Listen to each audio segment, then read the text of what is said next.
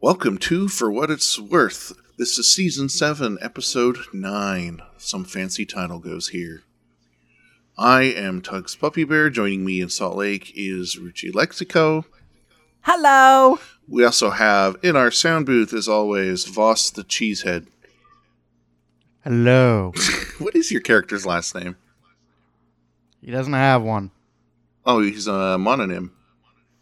Yes. Nice. Because I never bothered to think of one. What's that?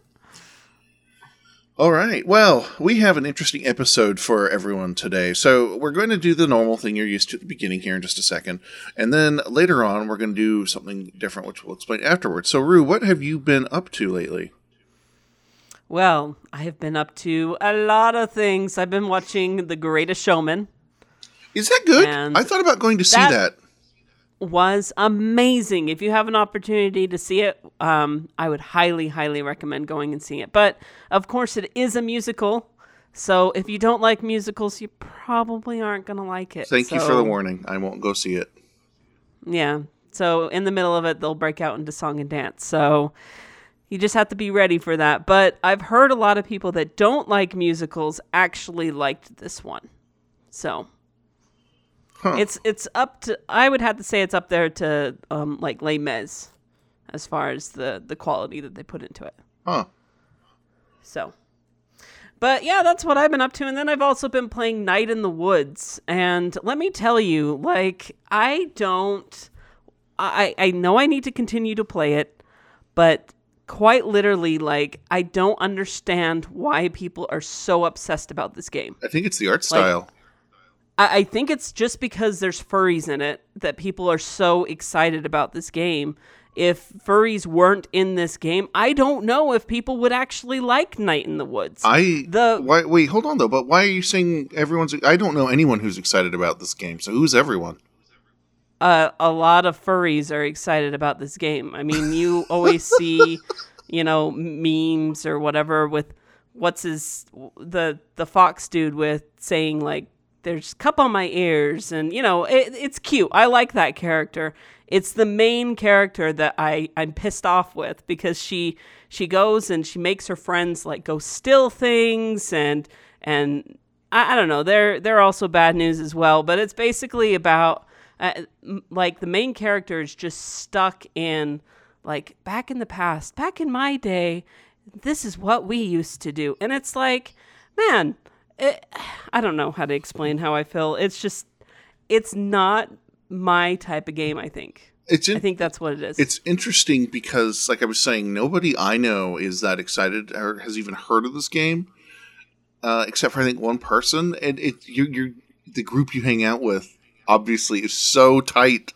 like your your perspective is completely I- different. I, I don't think so. I think that it's something that you just haven't seen all the Night in the Woods stuff.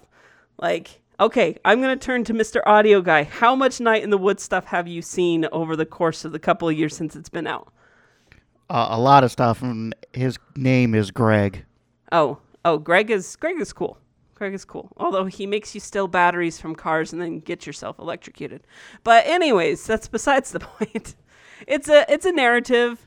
Um, if you like story games, um, you know, I highly recommend people checking it out. Um, I love the mini game that that's in it um, on her computer. That's that's a great great game to play. But I, you know, check it out if you want to. So, anyways, what have you been up to, Tux? I have been up to surviving a little bit ever since we recorded last episode. See, I'm yawning. Ever since we recorded last episode, uh, it's just been a lot of work, come home, furnish the place I live in now, and then eat, and then do it all again. And I know I mentioned it last time that I was starting to make food from scratch. The initiative is not dead. Uh, I made I made some stuff with the wheat I ground up, and it was pretty good. You've been doing a lot more of that. I think it, I think it's great. Well, I- have you lost any weight from that? Uh, I don't know. I I mean, I, it's hard to say because it's only been a little bit. If I continue to lose weight over the course of a month, I mean, I've lost some weight, but if I if I continued over the course of a month, I would then start giving it credit. So I don't know. That's, that's awesome, Tugs. Though I mean, as far as you know making your own food and I think it, people need to do more of that. Everybody's just like it, too much in a rush nowadays, and, and it's not it's not a bad thing. It's just I mean I'm guilty of it. I just Who wants to do I that when you come home? Like really, right? yeah you you put your heart and soul or or whatever you need to put in to, to be able to get a paycheck. You have no soul. Uh, well, I'm not ginger, so I have at least some soul. so Yeah, we did. We did buy a table though. We bought our we bought our first kitchen, not kitchen, dining table. That we, I know, like we've always just moved, and there's always been one. So now we have our own table, and it took us a while to pick it out. But I realized it was like buying a dog. Like you're going to be with that for a long time, so make it count. it depends on what quality that you buy. I mean, if you buy an IKEA table, you can keep that for a couple years and then trash it. So Not if you buy the solid wood stuff. That's the thing is like we got our table from IKEA, but we've been avoiding the particle board. Like we look for solid wood. Mm. I think it's a good thing. It's a good thing. It's a good thing. Speaking of weight, I've lost 15 pounds over the, the course of. I mean, not that anybody wants to know all this information, but, you know, I guess it's kind of a tumor time update with all the, the chemicals that they're throwing in my body. I've finally got my thyroid taken care of, so now, like, my body's, like, melting away. Uh oh. so that that cute fourteen year old face is melting. Uh, pretty much. So, yeah. How do you feel? Does that make you nervous? uh, that I'm losing weight. I think it's good because I'm around 230. Uh, well, I was around 238 pounds or something like that. And Now I'm down to um, uh, 225. So So you're the I mean, biggest it's not loser. a lot, but was that? You're the biggest loser. yeah. Well, yeah. Biggest loser. I'm gonna turn into like this skinny little beanpole. So Rue, we're doing a special episode. Are you are you reading your cookie or are you saving your cookie for the for the lighter episodes? you know what? I have a cookie for you guys. Read read the cookie. I think I think it's good at the very beginning of this um this grim episode to, to say this. A smile can always overcome the barrier of language in bed with a cookie. Unless that culture has a policy which dictates that a smile means I'm going to kill your mother. and then you would and then you are not going to overcome the universal barrier of language. I don't know if there's any like any anything out there that that would you know they would kill you because you smiled. This reminds me of Maybe. that Futurama episode where they where they're making fun of anime and like one of them just says something that's normal and they're like it's like I will rape your family or something like that. And they have to DDR back to victory. the I I remember that, but it, it also reminds me of Rick when he's um, going and visiting his micro is it miniverse? Is that what it is, Voss? Miniverse? And then he's he's going down and saying peace among worlds and he's um, doing the he's flipping the bird off to everybody. so some people will get that reference. You don't watch that, so I it's not that I don't want to. I just I don't know. I just can't find time to do it. It hasn't held my interest long enough. But that's neither here nor there. So, like I said at the beginning of uh, the episode today, we're doing something a little different. Which is this is we've been talking Rue and I about doing a Radiolab style episode, and this has sort of become that, even though it wasn't intended to. So we're we have a series of interviews and you're going to hear us move between them, and we'll take you on this little trip, uh, talking about what we do with our fursona, what happens to our fursona, what happens to our art, fursuit, furry accessories, this whole life we build up and as furries.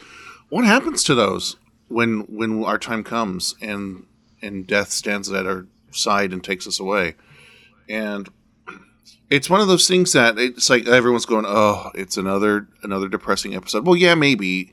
The thing about it is, just, it doesn't have to be depressing. There are some facts in life that life ends for all of us at some point, and, and life begins for the same exact way. exactly. And so it's one of those things that everyone's going to have to confront. Our fandom is relatively young, I mean, we're only thirty-ish years old, which means that you know people who are who participate in it for that span of time, they're going to have stuff built up. Just like you know, I know that I don't know what they do in the Star Wars community or whatever, but I'm sure there are people who have OCs or whatever that.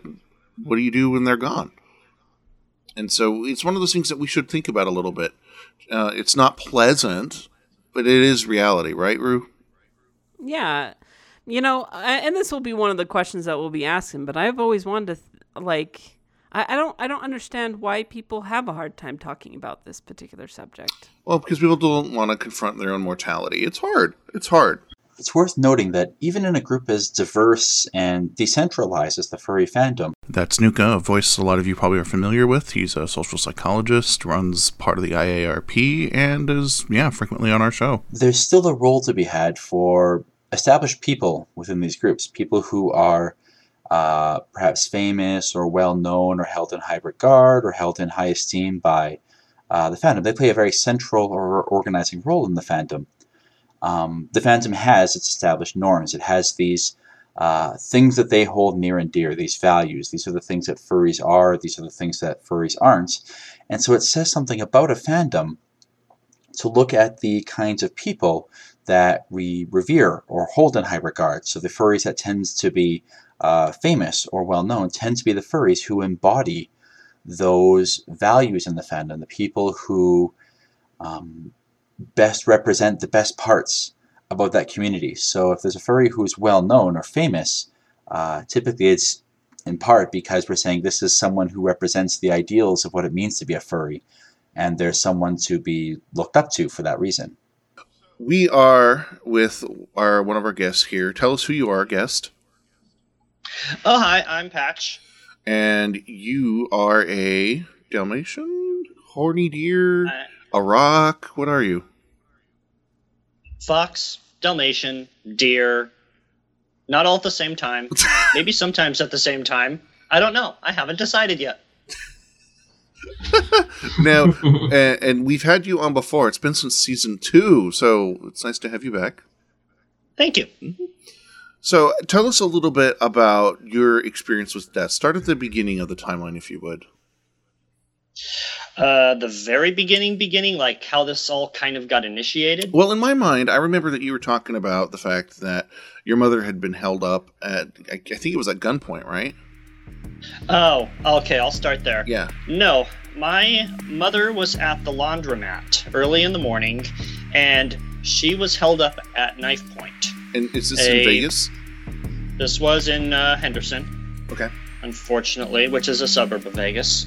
Um, they stole her purse, they stole her keys, and they stole her car. Now, is, was that laundromat? Is, Henderson rough? I don't. I don't remember it being a rough. Henderson's not really a rough area. She was just a victim of being in the wrong place at the wrong time. So, she um, she got a hold of somebody somehow and came over to my apartment, and they picked me up, and we started working on a um, you know, a way to get her life back together because I was going to be moving to Reno a week later so I could start over at the university. Well, um, because they'd stolen her purse, they had her wallet, so we had to go get certain certain things replaced. Like and, like driver's um, license and whatnot, right? Driver's license, and uh, she had to go to Social Security as well. So I rented a car for her and the initial idea was I was going to sign my car over to her and give her my car, and then I was going to take a rental up to Reno. So we had. We had How some, do you just give away your car? I have to ask you, like, was it like a natural decision to be like, yeah, I'm just going to give away my car? It seemed like the right thing to do. I mean, this is my mom. I needed to make sure that she had wheels and was taken care of. Fair enough. I just, I don't. I mean, you mixing or not mixing, but um, giving a car away is not like your everyday sort of thing. So that's it's kind of striking, you know. Yeah, but it's I, I would say that it's different when it comes to your mom. Would you say that that's correct, Patch? Yeah, I mean, me and my mom were pretty close. We were very close. Tugs, you met my mother. I did. I did. You you um you had lived with her off and on and so forth. But yeah, describe a little bit about that relationship for us, will you? So so people can really get a feel for you know how close you were. Um, well, I was the youngest born of three, and my mom she she lived with me and my boyfriend at the time. Um, but we we still spent a lot of time together. We went to casinos, we had dinner and breakfast together. We were we were pretty close. We we would go to Anaheim and go to vacation together, have a lot of fun. Uh, she, I was she was my confidant, and uh, vice versa.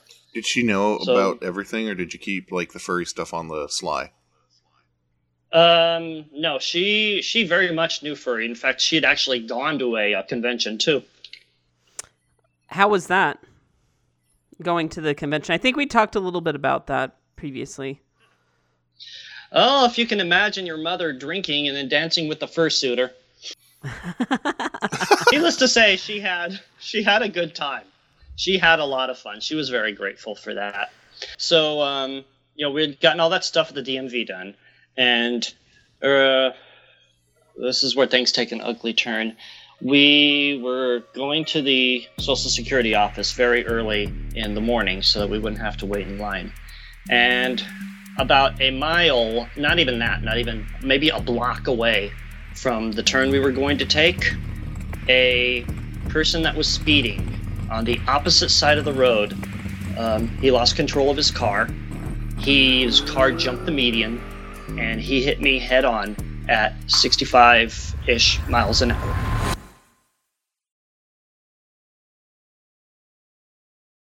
And uh, this is like in a 40 zone, right? Or a 30 zone? Yeah, this was in a 45 ish zone. He was, they say he was street racing. My, obviously, my car went completely berserk. It started spinning, and I got T boned on the driver's side because I was driving. And um, I pretty much got trapped inside of the car. In fact, there was only a couple of inches from metal basically entering my stomach when the paramedics and everybody arrived, they didn't expect to haul people away in an ambulance to go to the hospital. They expected to pick up corpses. They were very surprised. So your mom was in the car with you. Yes, she was. And I took the full blunt of the impact. So her airbag deployed, my airbag deployed. When I got T boned, however, the airbag broke. Airbags break? Mine did. That's what I re- remember, anyways. I mean, this was a pretty heavy impact, and my mother, she, um, you know, she, she didn't seem, she seemed fazed. She was holding her chest. I mean, I guess it must have shocked her.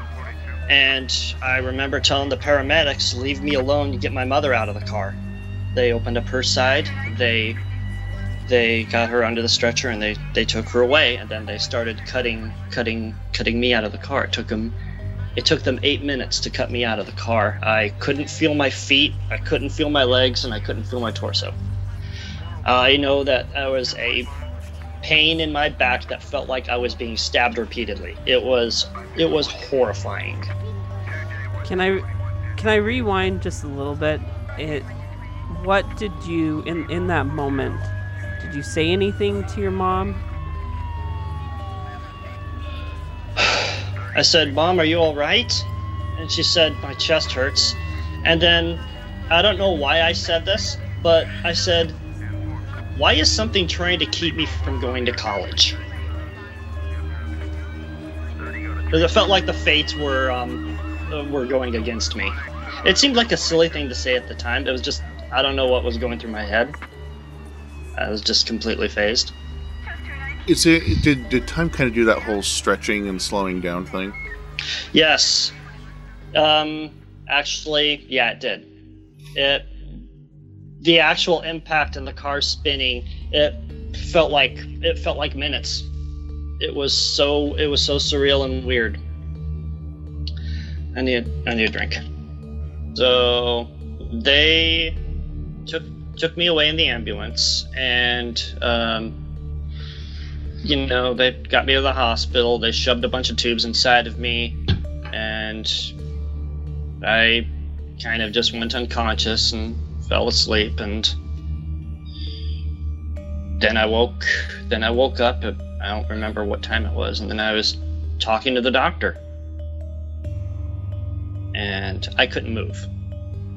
So I was just, I had use of my arms and my chest, but my my feet, I couldn't move my feet, and every time I moved my torso, it the pain was excruciating. And I looked up the doctor and I asked him two questions. Said, "Am I going to walk again?" And how is my mother? And he said, he said, "We think you're going to be able to walk again, but it's going to be a long time."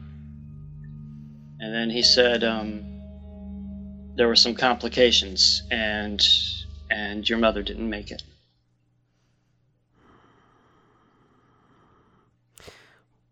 The only thing I remember is screaming. I don't know how loud it was. I don't know how long it was, but I I just I just screamed and then I I think I kind of passed out.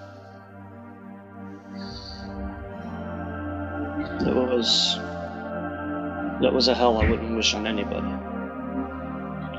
Are you are you angry at the at the person driving the other car? Angry, uh, confused.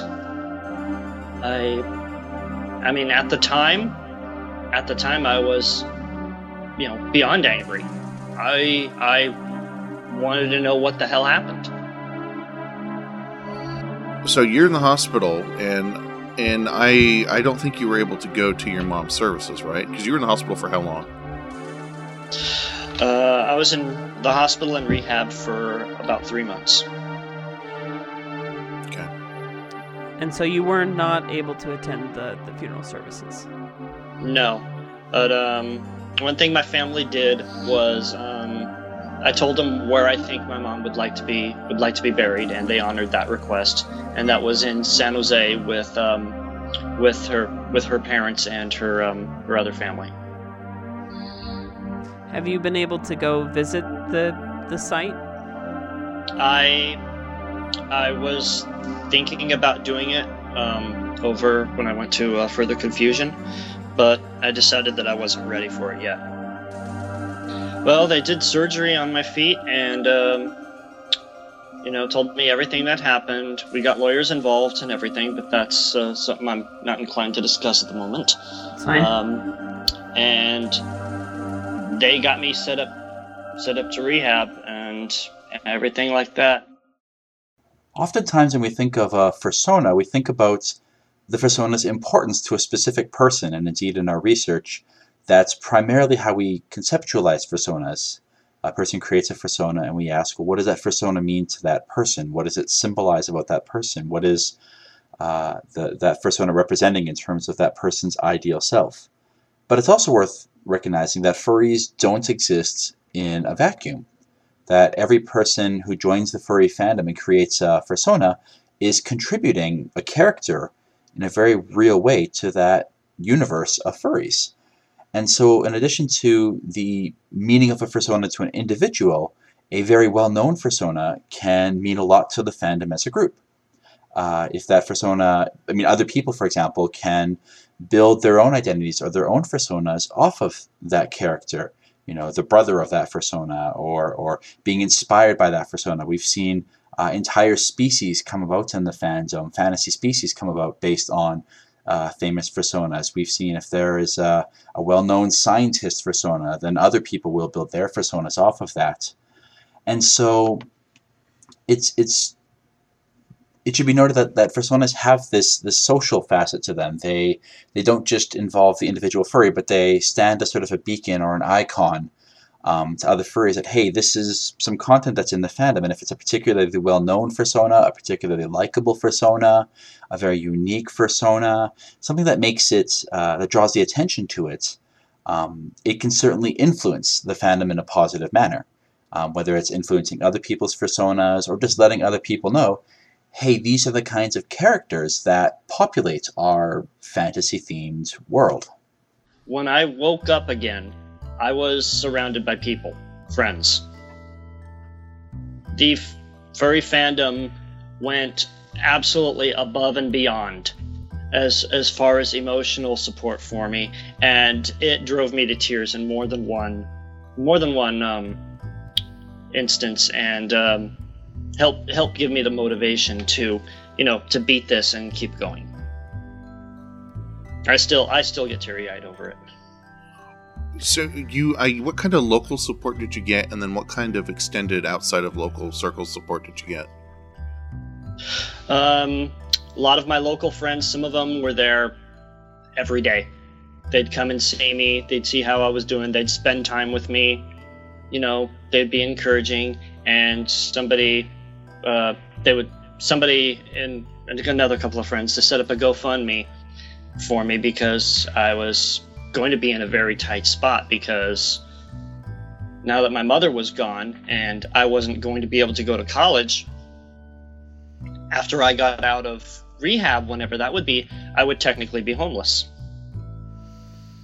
So some people would initially say, "Oh, well, your your your roommates are heartless. Why would they kick you out? You know, why would they make you homeless?" But th- but there's some there's some reality with that. So explain that too.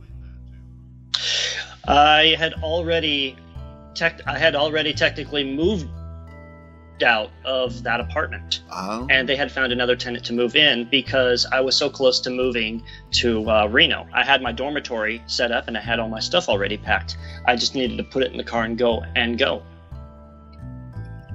Now, what what kind of extended support did you get outside of local circles?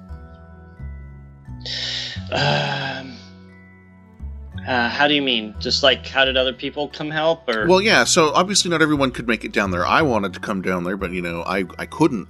I know a lot of people felt the same way. So, what kinds of support did you see uh, for people who weren't able to physically make it? Um, a lot of messages, phone calls, you know, support, art support. A lot of people gave me some get well, get well patch commissions and beautiful things like that. And people constantly checking up on me. It was, you know, giving me good wishes, telling me, you know, they're sorry about what happened and everything like that, get better, stuff like that. It was, it was really nice. So let's go into the now. Okay. How are things going now? I am walking independently. I am still using a cane. I don't need my wheelchair as much anymore. I am currently in Reno at the University of Nevada uh, studying geologic science. I am seeing a therapist about the trauma and everything. That's really helping a lot. And I kicked rehab's ass. I'm just imagining a giant butt with the word rehab on it. How how long did it take you in rehab? It took me about about uh, two and a half months. It was a very slow process. I had to wait for my pelvis to heal first because it was fractured.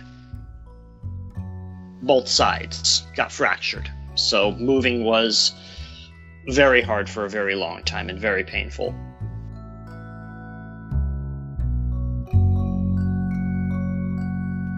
We'll have more for what it's worth right after this. Hailing frequencies open. Smokescale Aquatis here with another round of news for you. As of Wednesday, February 14th, here are your space headlines. Recently, Rocket Labs flew the second test flight of their light orbital class booster, the Electron rocket, able to put small payloads into space for a lower cost than other methods. But just how small a rocket can you build and still make it into orbit with a payload? Well, Japan just answered that question. With a modified sounding rocket called the SS 520, they were able to successfully put a CubeSat into orbit using a booster that's only 10 meters tall. That's about 30 feet, or roughly 3 stories. That's tiny compared to every other orbital class booster. Now, it isn't reusable, and it's only able to carry a payload of 4 kilograms, or about 9 pounds. This makes it small enough to be transported on a large truck and deployed using existing mobile hardware. Of course, it isn't terribly practical. This was little more than a demonstration of technology rather than meant to be a viable means to space, but it's still really cool that Japan was able to pull this off. They now hold the record for smallest rocket to put a payload into orbit. In slightly larger rocketry, not too long ago, an Ariane 5 launched from French Guiana carrying two commercial communications satellites and a scientific package from NASA. But there was a bit of a problem. Reports are coming out that the error may have been due to flight software not being installed correctly, making the rocket think it was in the wrong place. This is similar to what happened with a Soyuz rocket when its Fregat upper stage thought that it was in the wrong place and turned itself around, inadvertently deorbiting the whole payload. Thankfully, that is not what happened here. Almost immediately off the pad, the rocket started heading in the wrong direction, carrying it over populated areas, though thankfully it was high enough up that the noise had minimal impact. It made it successfully to orbit and deployed its payloads, though they were in the wrong orbit. I'm told that both satellites will be able to correct their orbits with their onboard thrusters. In fact, by the time you hear this, they may already have. It was rather frightening because the ground crews lost telemetry from the Ariane 5 not long after liftoff. Now, this isn't because there was a problem with the hardware on board or on the ground. It's literally because the rocket was not where they thought it was going to be. Tracking stations point their dishes at the rocket for line of sight and have them set to follow what the programmed path is expected to be. So, as the rocket flew in the wrong direction, the dishes were moving in the direction that it was supposed to go, not where it actually went. Perhaps something to look into for a contingency mode. Still, in spite of all this, the rocket performed its job, even if it went to the wrong orbit.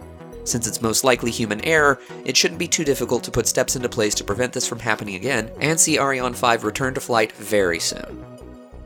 I don't like to get too political in these news segments, but sometimes politics just won't stay out of my space. Literally. The Trump administration has outlined its vision for the future of the space program, and while I'm hopeful it won't lead to anything unpleasant, I do have some pretty major concerns. First off, they have announced that they are supporting a transition from the current model of how the ISS operates and is funded to a, quote, commercially focused space station, end quote, meaning they're looking at privatizing it. Now, this by itself isn't too alarming. This idea has been thrown around a lot, along with other options for what we're going to do with the ISS after her useful life runs out. There's talk of the Russians removing their segments and using them to build their own station. There's talk of letting the whole thing re enter and burn up. There are a lot of other options, and handing it over to the private sector is one of them. Now, just to be clear, the station is getting up there in age. She's going to have to be decommissioned at some point. The trouble I'm having with the announcement is there isn't much mention of something to take her place in the public sector. Bigelow is working hard to produce its new expandable modules, which, in tandem with one another and other modules, could serve as the basis of a lower cost, higher internal volume station, which could be built commercially then leased by NASA, and I would be fine with that. I would be fine with NASA outright buying the modules and handling everything internally. But I want to know something. We need to have some sort of outline for continued human presence in space, and this announcement doesn't really deal with that. Which brings us to the next part of this. As part of the White House's budget outline for NASA, they're looking to jumpstart a lunar space station using the SLS and Orion programs as the means of accomplishing these goals. The idea is to use this as a means of getting back to the moon and eventually going to Mars. Whether or not this is part of the Deep Space Gateway project is another matter. Remember, this is the administration that was curious about putting humans on the first flight of an untested rocket. A lunar space station is going to cost a lot of money, so where is it coming from? Well, the administration wants to cancel a number of missions NASA has planned, some of which are already in the works. One of those missions was WFIRST, the Wide Field Infrared Survey Telescope, which would search for dark energy, exoplanets, and perform a number of infrared astrophysical research functions. The other cuts include a number of Earth observing missions which are looking at being removed for quote unrelated reasons, end quote, and it also looks like the budget for NASA includes closing down their Office of Education and Outreach. I have to say I'm rather disturbed by all of this.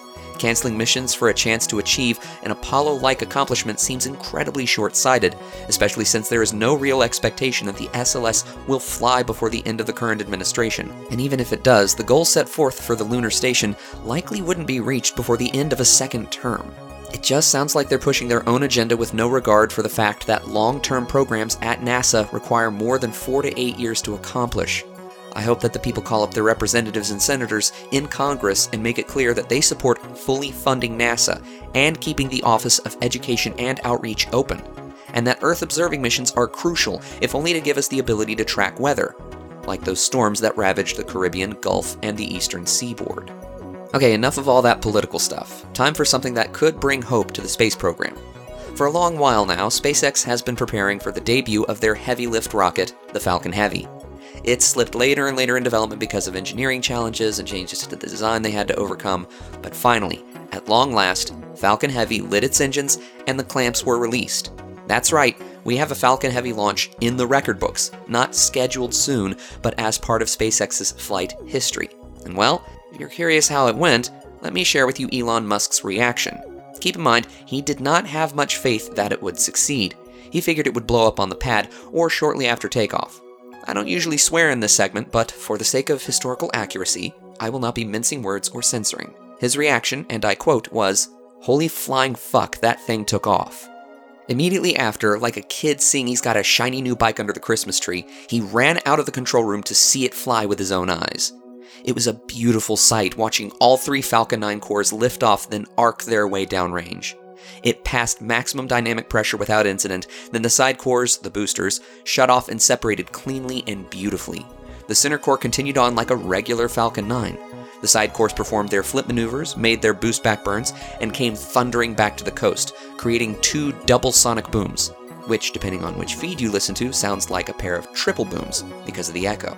And then came one of the coolest sights I've ever seen two Falcon 9s landing almost exactly at the same time, side by side, with near pinpoint accuracy. But it doesn't stop there. Before the boosters landed, the fairing deployed, revealing Musk's personal midnight cherry red Tesla Roadster, valued at around $200,000, with a passenger in the driver's seat. It was a dummy they lovingly named Starman, wearing the test article of their brand new spacesuit, their actual spacesuit, not a mock up, but the actual one they had been testing. One hand on the steering wheel, and one arm up on the side of the car like he's just casually cruising along. On the dash was a Hot Wheels miniature of the very roadster being flown to space, and in it, a little miniature Starman. And on the touchscreen console, you can see Don't Panic written in large, friendly letters. And did I mention that this was all set to David Bowie's Life on Mars? Yeah, that's a thing that happened. There's a lot more that went into this launch that I just don't have time to get into here. I'll be sure to talk about it more in future episodes. There's that much to discuss. Trust me when I say it was the most amazing spectacle in rocketry we have ever accomplished. This is officially the most powerful rocket currently flying and the most powerful to fly since the Saturn V. Huge congratulations to SpaceX. That's all for this round. Stay tuned for the next episode of For What It's Worth for More. Until next time, this is Smokescale Aquatus saying, keep looking up, space fans.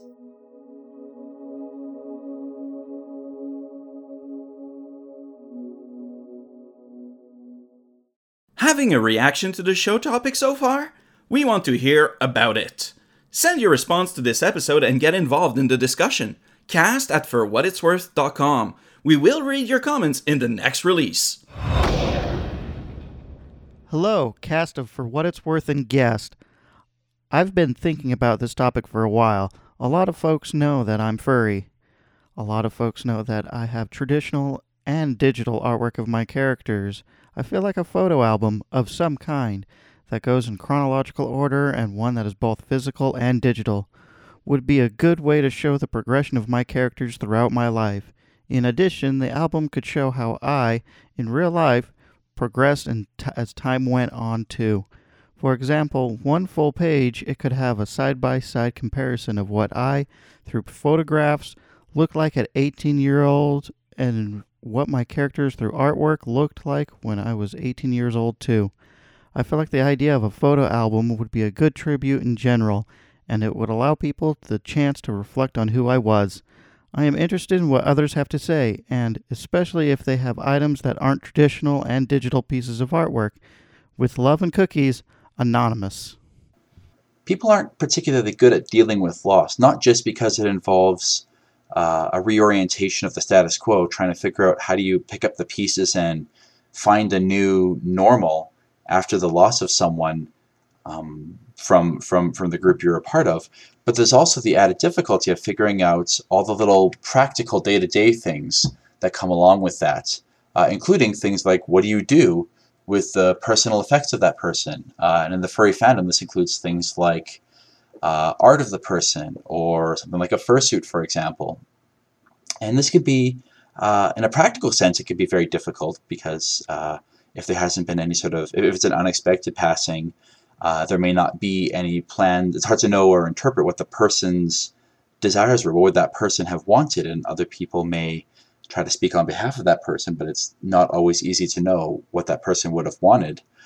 Um, but it can also be very emotionally charged and very painful, with people differing in what they think is uh, appropriate. So there, there may be uh, feelings, for example, that if someone were to pick up the mantle and carry on as that character, um, that that might be some kind of impersonation, that that might be a, a an imperfect facsimile of that original character, and and some may find that to be incredibly insulting. You know, even if it was done with permission, even if it was done with the best of intentions in in mind, um, some people may think that that's inappropriate. That the the character should um, be gone with the the original owner or player of the character uh, as a sign of respect. Um, sort of like retiring the, the, the number of a well-respected player on a sports team, for example. Um, but others may think that it's it's a way of sort of achieving a sort of symbolic immortality. That if the character was well beloved in the fandom, um, the original person can gain some sense of sort of immortality by having that character live on in in a very tangible form beyond the passing of that individual. And there's no right or wrong answer to this sort of question, but but by understanding that people will have different approaches uh, to this question and understanding that it's so deeply mired and entangled in a lot of our complicated feelings about death, it's not surprising to see that people can disagree on these sorts of debates on what is right, what's an appropriate response, uh, and it's seldom that people can can fully agree. In part because a lot of people don't know what they themselves would want uh, if it were to happen to them. If they were to pass away, you know, what would they want? So that's a lot of time of just like just sitting and being alone and being by yourself a long a lot of time. Like what did you do with the those endless hours? I sat, I thought, I reminisced, I wondered a lot. I wondered what would what would happen if I didn't make it? What would be the reaction of my friends? What would happen to you know, to all the stuff that I've accumulated? What what what would come what would become of it? What would become of me? I mean, would I even be remembered? I know now that I would seeing the support that people gave me I, uh, you know, I know now that I would have been remembered, but going through my head at the time. What what were you fearful as far um, as far as your furry side goes? Like, talk us through some of those thoughts and like what your biggest fears were. I I guess if uh, all of my all of my stuff was going to be, you know, out of my control if I was gone, um, my family would have would have control over that, and certain members of my family are not too terribly fond of the um, of the furry stuff. So I would fear that they would just get discarded and thrown away. My art, my my fursuit, and everything like that. I don't really think that that my my family would consider that worth keeping, even though it was such a huge part of me what I what I would have preferred happen was I would have liked my I would have liked my nephew to have my fursuit. So since you've please um since you've tasted death what did um I mean, have you changed some things up? Have you have you put some some things in motion so that if you know, you were to pass away, that, you know, that would go to your nephew. Have you done anything to help prep? I I did actually. I do have a small I do have a small will made out. Um, uh, a lot of some friends of mine have some have some information as far as some of my social media accounts go, and uh, things like that, and keys to my storage unit. Um, you know what to do what to do with me. If i was to go there are certain certain personal objects i would like to take with me such as my my dog's urn when she passed away and um, uh, certain other things so i to answer your question yeah i did take some i did take some preparation as far as that goes one thing that i am i'm curious about is at some point there did you start putting a value on your personas and your art and all those things? Did you start having to quantify and reckon with the value that they had to you versus other people and that sort of thing? I'd say I'd say a little bit. I mean, my my persona is very very important to me, and um, you know, practically priceless in a way. That's why if something was to happen to it, I wouldn't I wouldn't just want it to be thrown away or discarded because that'd be like throwing away and discarding a very large part of me. But that's something that my family I don't think really really fathoms or understands. So I was a little bit fearful on that because, you know, while I was in the hospital and things like that when this first happened, I didn't know if I was still going to make it, even though I was conscious. There might have been a complication. So the origin of this episode, the seed that planted it, was I was having a conversation with Lyric, and we were because he has so much Disney art, and Mm-hmm. and I looked at him. I go, you know, what if something happened to you? Because the thing is, traffic's so bad up here in Seattle, right? Like you see a car wreck every day, Yeah. and and I was like, what would you want to have happen to your to all this art you bought? Because people might not get why you have so much art. And it was it was a longer conversation. He he more or less said, you know, I would I would want the right people to get the right pieces of art because if they don't appreciate it like I appreciate it, it's pointless for them to have it. And so Yeah. and and so I'm wondering, you know, did you have that same kind of thought? Were you were you thinking people? I mean, other than I mean, obviously your family, right? But what, who who else? What else? How, how does that make you feel? I guess is probably the best way to put it. I know there are some things that I have that I would want certain people to uh, to have. I know um, I've got some art that, uh, I think my friend Shane back east he would have liked to have have. He's one of my best friends and I love him like a brother. Um, I do have a lot of extremely valuable things in my storage, mostly video game related, era, you know, rare video games and such like that, and I I didn't know who I would want those to go to. Part of me would want them to go to a museum so other people can enjoy them. Part of them would want them want me to give them to people who would I think would appreciate them. Dear Rue, Tugs, guest, and wonderful audio engineers. Hello, this is Ozzy, long time no right.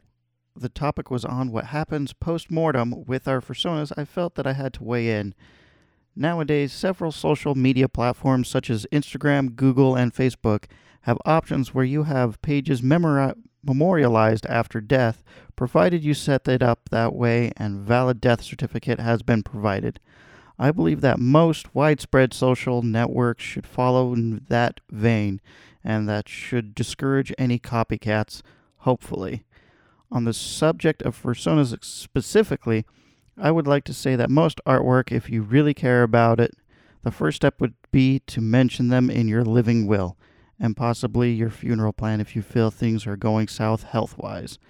Mention a confidant that you trust with this branch of your life, and give them the authority to make decisions regarding the artistic properties.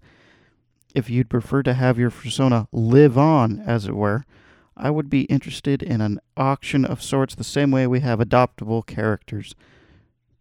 Too macabre, perhaps, but I would think it would be fun option if one wanted their character to still have life, as it were. Any whore, this is obviously very subjective and depends on how the individual feels, and isn't that sort of thing where one solution exists.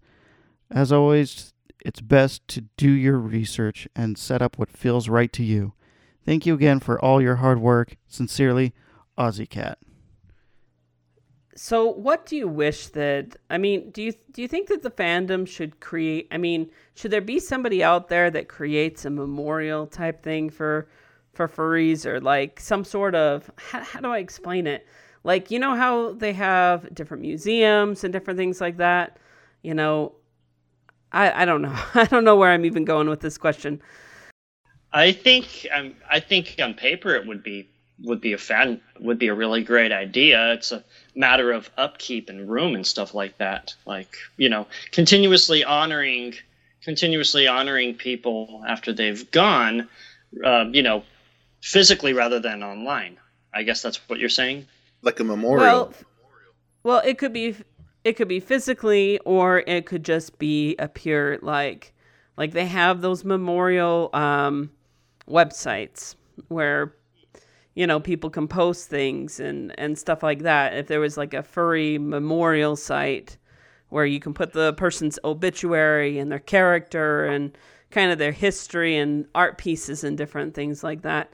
Do you think that something like that should exist within the furry community? I mean since we're so online based or would that be disrespectful to people that have died I guess it just depends on perspective.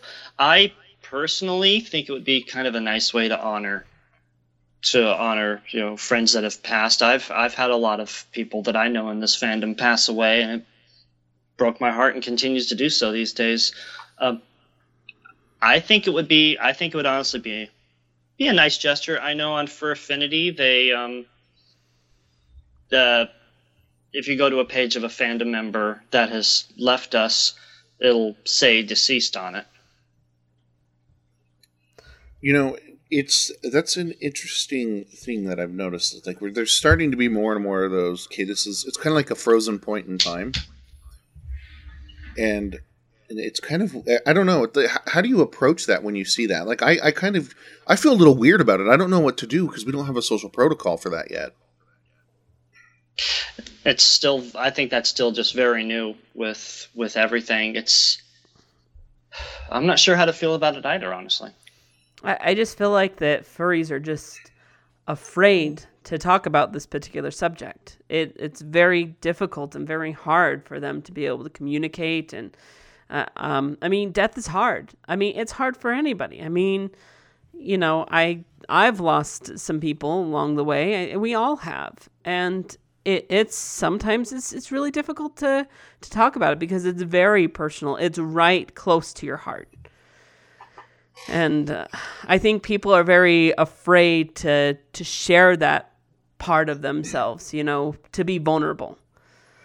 And um, I, I sometimes I wish that people weren't so closed off and could be could be able to share that more because I think that people would understand each other just just a little bit more, especially within this within this community, which is great, but we also have a lot of drama and a lot of things that are going on. I don't know. I just wish that people were more open to sharing what was close to them. But it's kind of hard to do that on the internet because you know what internet people do. right. Um, I think I'm trying to choose my words um, on this one. Take your time, man. Yeah. Um, I think it's because this fandom is, to a lot of people, kind of like an escape from reality. We have friends here. Furry is something that we really enjoy doing. It's very close to our hearts. A lot of us perhaps may not want to face some of the harshnesses of reality. So that's why death might be hard for some people to talk about if they haven't really, you know, if they haven't really, how do I say this, kicked the Grim Reaper in the balls and then walked away. so, I'm sure that a lot of furries don't even believe in in death when it comes to their personas. You know, I mean, a lot of them. I mean, like for instance, my persona, I, I basically have made it so that he can't die. You know, and maybe that's because that's my fear of death. You know, my fear of loss and and and going through that. You know, I I just I know everybody will get to that point. I know I'll get to that point. But it, it is something that is sorry. Mm, it's really hard. Are you experiencing really emotions? Um, maybe. Uh, no, I am emotionless. I don't have any sort of emotions whatsoever. What are you talking about? I mean, Tugs, what are you gonna do? I mean, what? I so I've, I've thought about that a lot with this episode. Um, I, I'm I'm going to hit it right to your heart. Tomorrow, James passes away. I mean, sorry, Ink passes away. okay. What do you do? I cry my eyes out. It's, it, you know, you do what you can, and I'm not. I'm speaking in generalities, but this I think still applies. You know, for me, it's I keep them alive in my heart. I keep tokens around about that person. Like I have some some decor my house from from various people who aren't with me anymore, and you know they those things are there, and they just subtly remind me to never forget, keep them alive in my thoughts, and that's you know obviously it'd be a much higher magnitude version of that for my own husband. Um, but you know, I would I would preserve his character, um, his furry character, and and you know do what I, I can.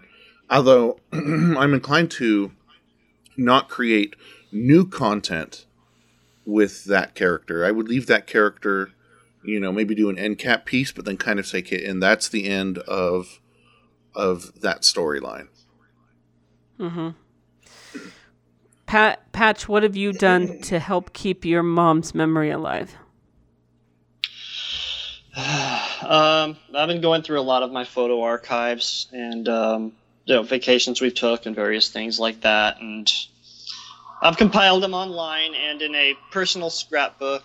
Um, she had a storage unit as well that all of her personal items went into. My brother emptied out her apartment and put all of her stuff away, and that's another thing that concerns me is I need to figure out what my brothers are going to do with my mom's personal items because being in university, I can't be there to um, help them go through these things, and I don't want them to just trash all of her stuff.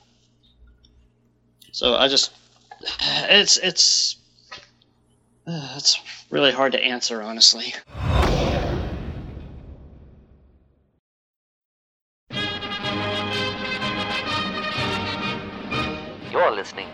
For What It's Worth, brought to you by For What It's Worth brand glue. When you need something sticky, think For What It's Worth. It's so difficult finding the right adhesive. There's that crazy kind, but it's almost never the right sort. There's the kind that shares its name with that goofy hunter always chasing that wascally wabbit. And all your horse friends cringe whenever you bemoan the lack of a good paste. Well, worry no more. For What It's Worth brand glue is perfect for any project.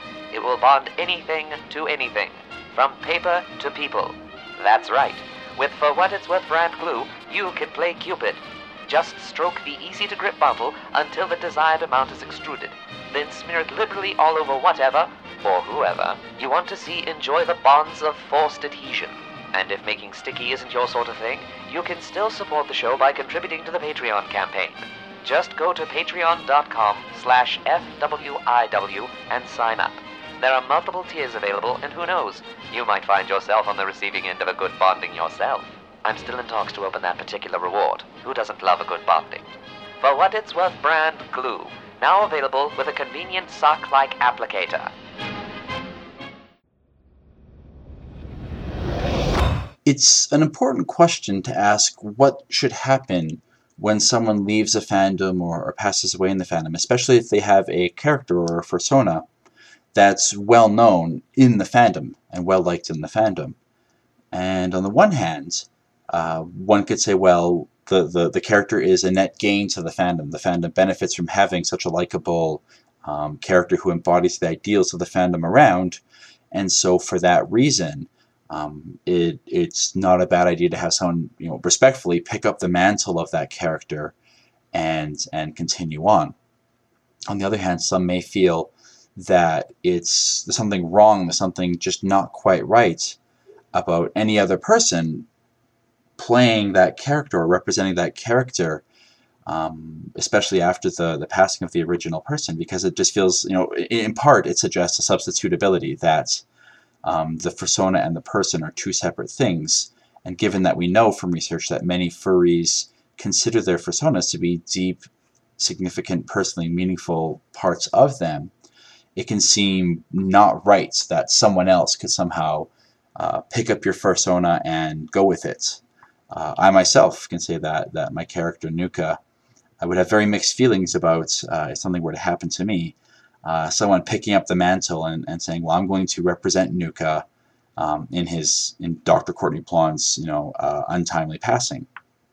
But uh, not everyone feels the same way, and certainly I can understand an argument being made for why the fandom benefits from having this character around, and it may be uh, that's the person's original intent was that hey this character is bigger than me. This character is something that's beloved by the fandom uh, I would want that to continue on and create joy and and happiness and, and positivity in the fandom uh, even after I'm I'm gone.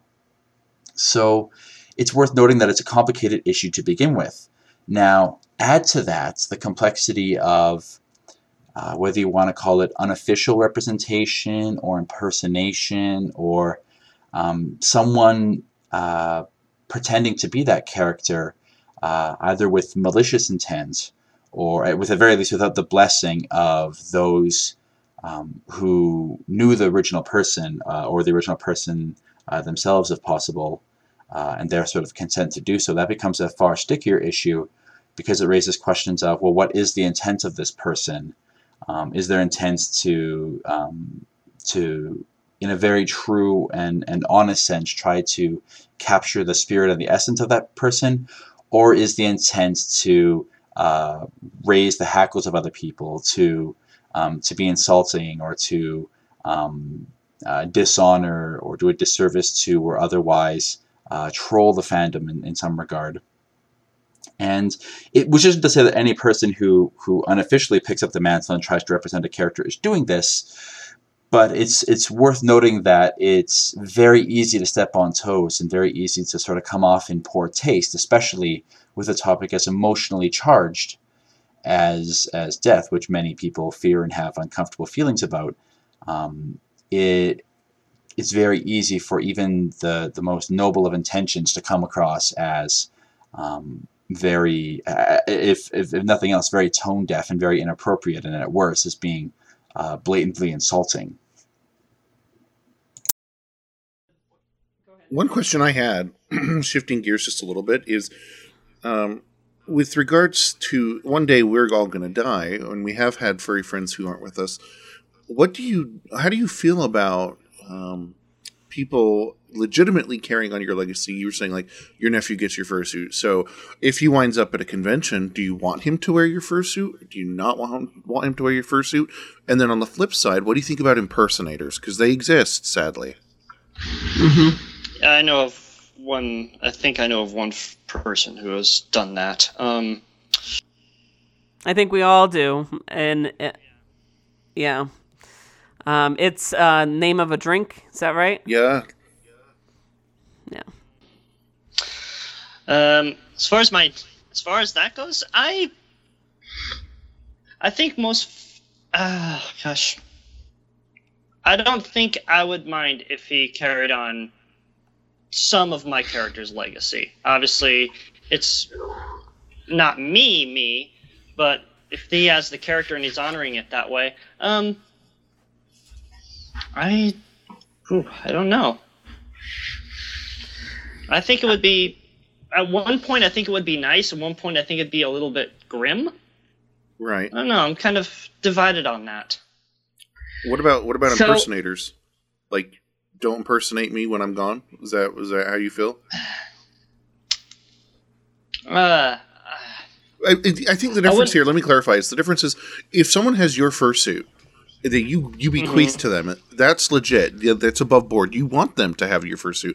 But if someone clones your fursuit and then shows up at a con and goes, "Look at me, I'm Patch," how does that? What kind of reaction does that draw from you? I think that would just make me feel ugh. and that's happened. flattered that somebody would take that time to do that, and at the same time, I think that'd creep me the hell out. I don't know. It's hard. It's that's a very unusual question. Uh, Well, a lot of people were outraged with Lemonade's impersonator, and yeah, And that person has some behavior patterns that are interesting, to put it politely. You know, I, I don't think I don't think the fandom is in the general business of you know bringing people back from beyond the grave is cheap copies. I think sometimes it's whether there was malicious intent to do that, or to defame, or to disrespect the character. Exactly. I think some I couldn't. I would not be able to t- tolerate if someone was, you know, like disrespecting lemonade, or you know, if that happened to me, I wouldn't want them to disrespect my character or be a douche about it. I think so- sometimes in the fandom we are too accepting and loving and wanting to accept everybody that we are not willing to take out the trash. And sometimes we need to be able to be more willing to be like, this is our community. We love it and we love the way that it is. And there are some people that are not good for our community and we need to all just push them aside.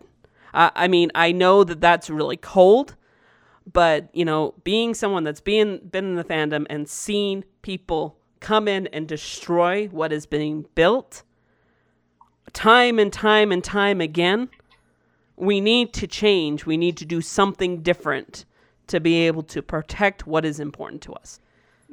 I agree. It's a matter of figuring out how and what, I suppose. But I, I wanted to actually um, ask our audio guy what is uh, his opinions are, what is hi- his thought processes have been.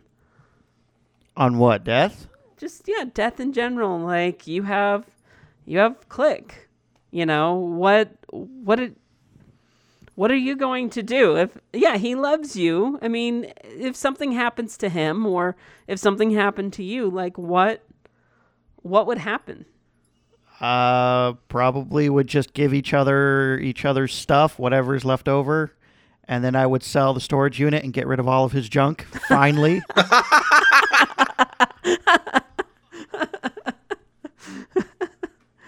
But on a serious note, what would you do?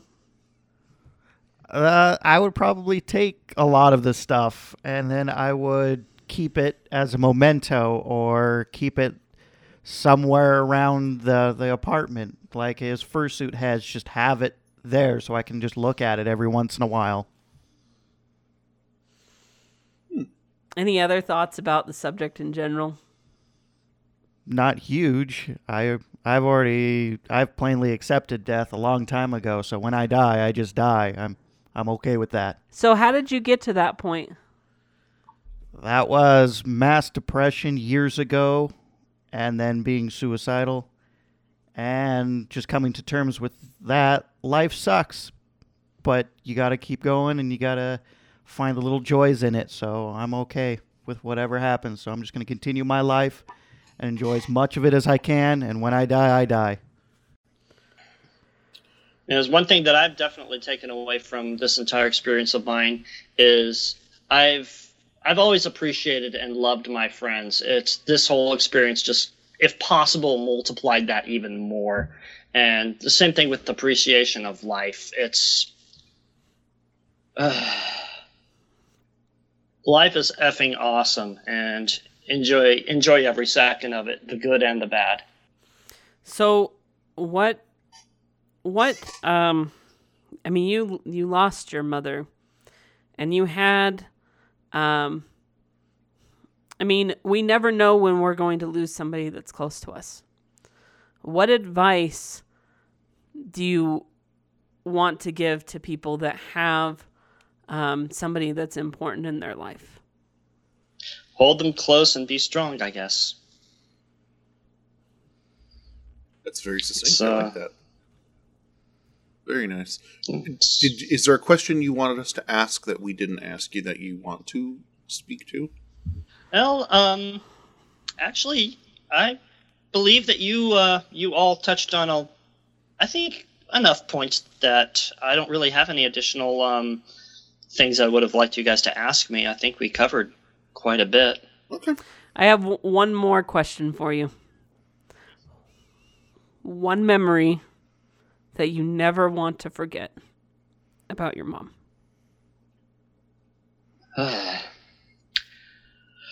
okay. Um, loss is something that's really hard for people in general to deal with. We're we're not wired very well to to handle the concept of what it means to uh, to be gone. We're creatures of routine. We like things to uh, happen in a very predictable way, and so when loss happens, it kind of catches us off guard. And for, for in, individuals coping with loss, it can be very difficult because you have to adjust to uh, a new routine. But for groups, loss also dramatically impacts them. Um, in the case of the furry fandom, the furry fandom is a very close knit community, even though it's geographically very diverse and there are furries all over the world, it's a very interconnected fandom. When when the fandom loses someone in one part of the country, um, the news is felt and, and, and pain is felt and, and sympathy is expressed and a feeling of loss happens all over the furry fandom, especially if that person happens to be uh, fairly well known or happens to be someone who embodies the ideals of the furry fandom.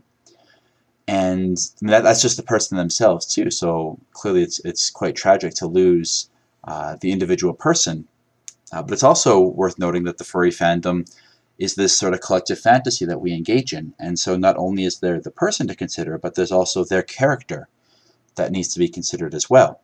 Insofar as we have this collective fantasy that we all engage in, when someone leaves the fandom or passes away, um, their their character is is also lost with them. And if that character is influential, or if that character is is looked up to or, or well known in the fandom, uh, the loss can be sort of doubly painful because not only have you lost this this very likable person or this person who's um, uh, very well respected in the fandom, but now you've also lost uh, this character. So you don't just lose the interpersonal connection, but you also lose some parts of the the fantasy itself, which is for many furries a big chunk of the fandom, and, and for many furries they they seek out fantasy for its sort of escapist elements. So to have the loss creep into their fantasy world um, can be sort of doubly painful as well. To date, there's actually been remarkably little research on the subject of uh, furries leaving the fandom for one reason or another. We've done a lot of research on what gets furries into the fandom. It's a lot harder to study furries leaving the fandom and sort of the response or the aftermath to that, in part because oftentimes it happens so unexpectedly or suddenly our research does show that for the most part, most furries don't expect to leave the fandom, even under the best terms, even under their, their own power and their own control. Very few furries expect to leave the fandom. They expect to sort of be a furry for the rest of their lives. And so that in and of itself makes it incredibly difficult to study. And it's even harder to go one step further and study the topic of furries passing away uh, and, and leaving the fandom as a result of, of some tragedy or, or an untimely passing. Um, in part because many times these things are unpredictable. It's very difficult to be able to, anticipate these sorts of moments, and so it's very, very hard to get the opinions of those um, who will be leaving the fandom or who, who are passing away to know what they would want or what they would think until it's you know sort of too late pragmatically. But also, it's very hard to uh, from an ethics point of view, to ask those sorts of questions to people who have experienced loss, uh, in part because you run the very real risk of bringing up some very sad or unpleasant uh, memories just by asking people, hey, what are your thoughts on this? What, what do you think is appropriate? Uh, so we don't have a lot of research on it right now. It's a topic that's absolutely worth looking into, um, but at the moment we have very little research on the topic. Tugs, this uh, uh, this reminds me of you, but I took my mom to the um, Hollywood Tower Hotel in Disneyland, California. Uh, Um, yes. before before they uh, disrespected it, and um, I didn't tell my mom what kind of ride this was.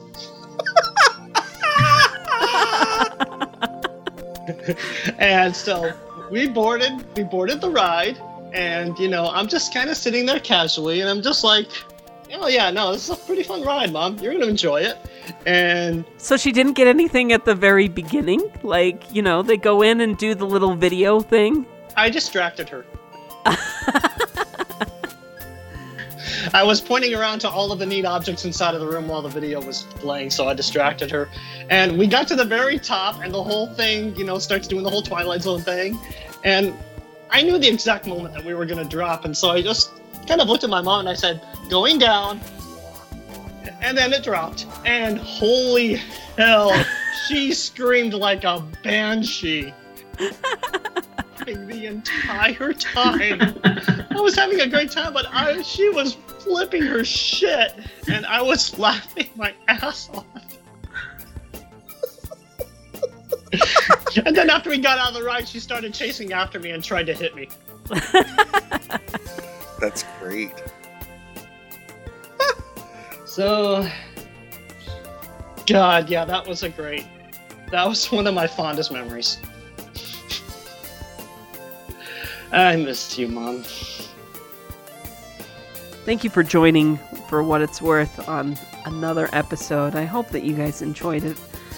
Uh, we wanted to also extend a thank you to Nuka and Patch for sharing their insight, and I hope that that this episode has helped you gain a little bit more in insight as to what you're going to be doing um, when you pass away. So once again, I want to thank you guys for listening in, and you've been listening to For What It's Worth.